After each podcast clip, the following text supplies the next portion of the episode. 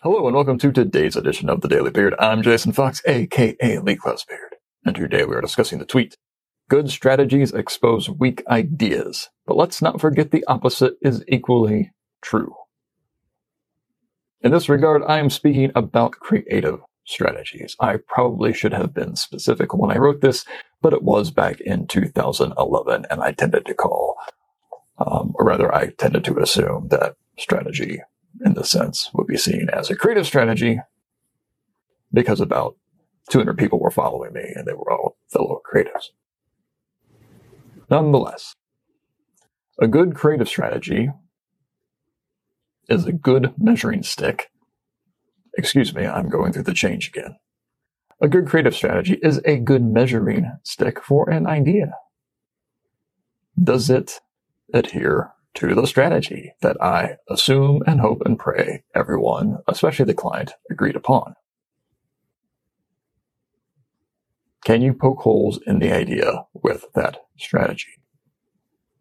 Hopefully, then to make that idea stronger. But we must also remember that a really good idea can show that the strategy is pretty weak.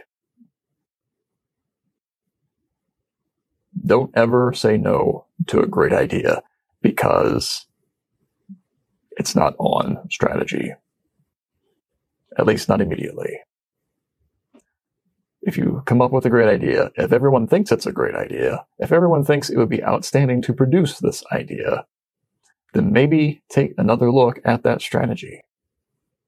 Maybe it's not as uh, bulletproof, as ironclad as you originally hoped for. If creatives have to adapt their work, the strategists should have to do the same. Now, sometimes it's just a great idea and it's not really going to work for that particular client. So keep it on your hard drive, keep it on the server, or go out and find the client you can use it for. But don't ever kill an idea just because it doesn't fit a particular strategy without first making sure that strategy is the right one.